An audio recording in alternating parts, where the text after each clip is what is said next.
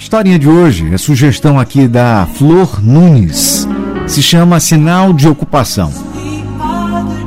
No corre-corre em que vivemos, imagine o trabalho que os passarinhos das oportunidades têm para se fazer notar.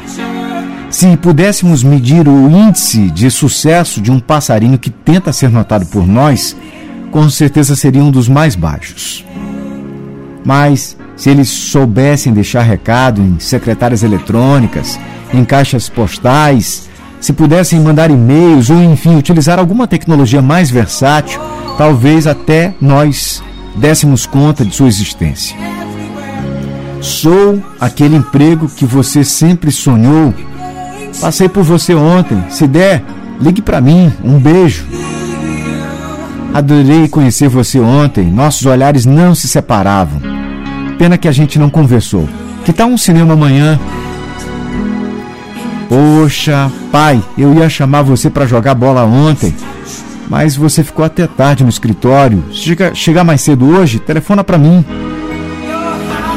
Mãe, eu ontem tentei dizer que te amo, só que você estava muito cansada para me ouvir. Se sentir menos sono hoje, por favor, me avise. Seria realmente cômico se não fosse trágico, porque é essa falta de tempo para nos dedicar às coisas mais importantes que nos torna pessoas mais infelizes, causando até doenças graves como a depressão.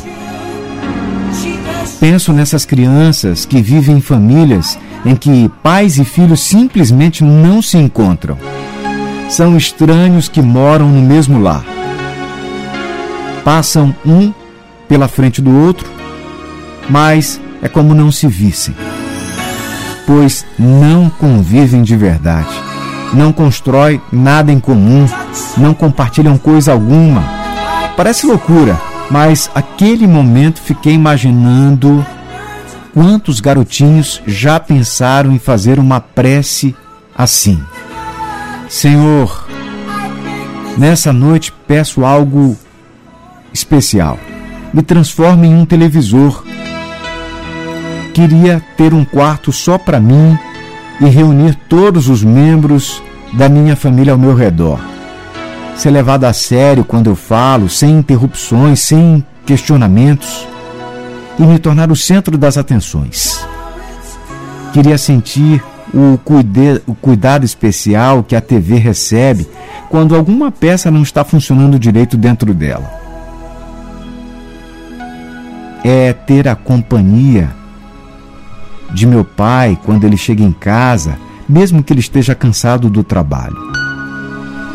Queria também que a minha mãe me procurasse quando está sozinha e aborrecida, em vez de me ignorar. A única coisa que me aborreceria um pouco seria ver meus irmãos brigando para estar comigo. Mas seria muito bom poder divertir os outros, mesmo que as pessoas, mesmo que às vezes elas não tivessem nada para mim. Na verdade, eu queria sentir a maravilhosa emoção de ver a minha família deixar tudo de lado para passar alguns momentos comigo. Senhor, não peço muito, só gostaria de viver como qualquer televisor. Será que seu filho ou alguma outra pessoa que vive ao seu lado já pensou em pedir para Deus transformá-lo em um televisor, em um computador ou em um copo de bebida? Será que essa pessoa se meteu em encrenca só para chamar a sua atenção? Talvez os grandes problemas de sua vida tenham começado porque sempre se ouvia sinal de ocupado quando as pessoas tentavam falar com você. É essencial deixar claro para as pessoas importantes da sua vida quanto elas são realmente importantes. Você pode estar muito ocupado terminando uma tese de doutorado ou concluindo uma proposta para uma concorrência com prazo de inscrição limitado, mas toda essa ocupação não deve ser motivo para afastá-lo da sua família. a realização de um sonho não deve custar a destruição de tesouros já conquistados. Embora muitas pessoas, enquanto trabalham duramente em um projeto com o objetivo de criar um futuro profissional de sucesso, se esquecem dos outros sonhos que carregam dentro do coração. Mirante, acorde e recorde.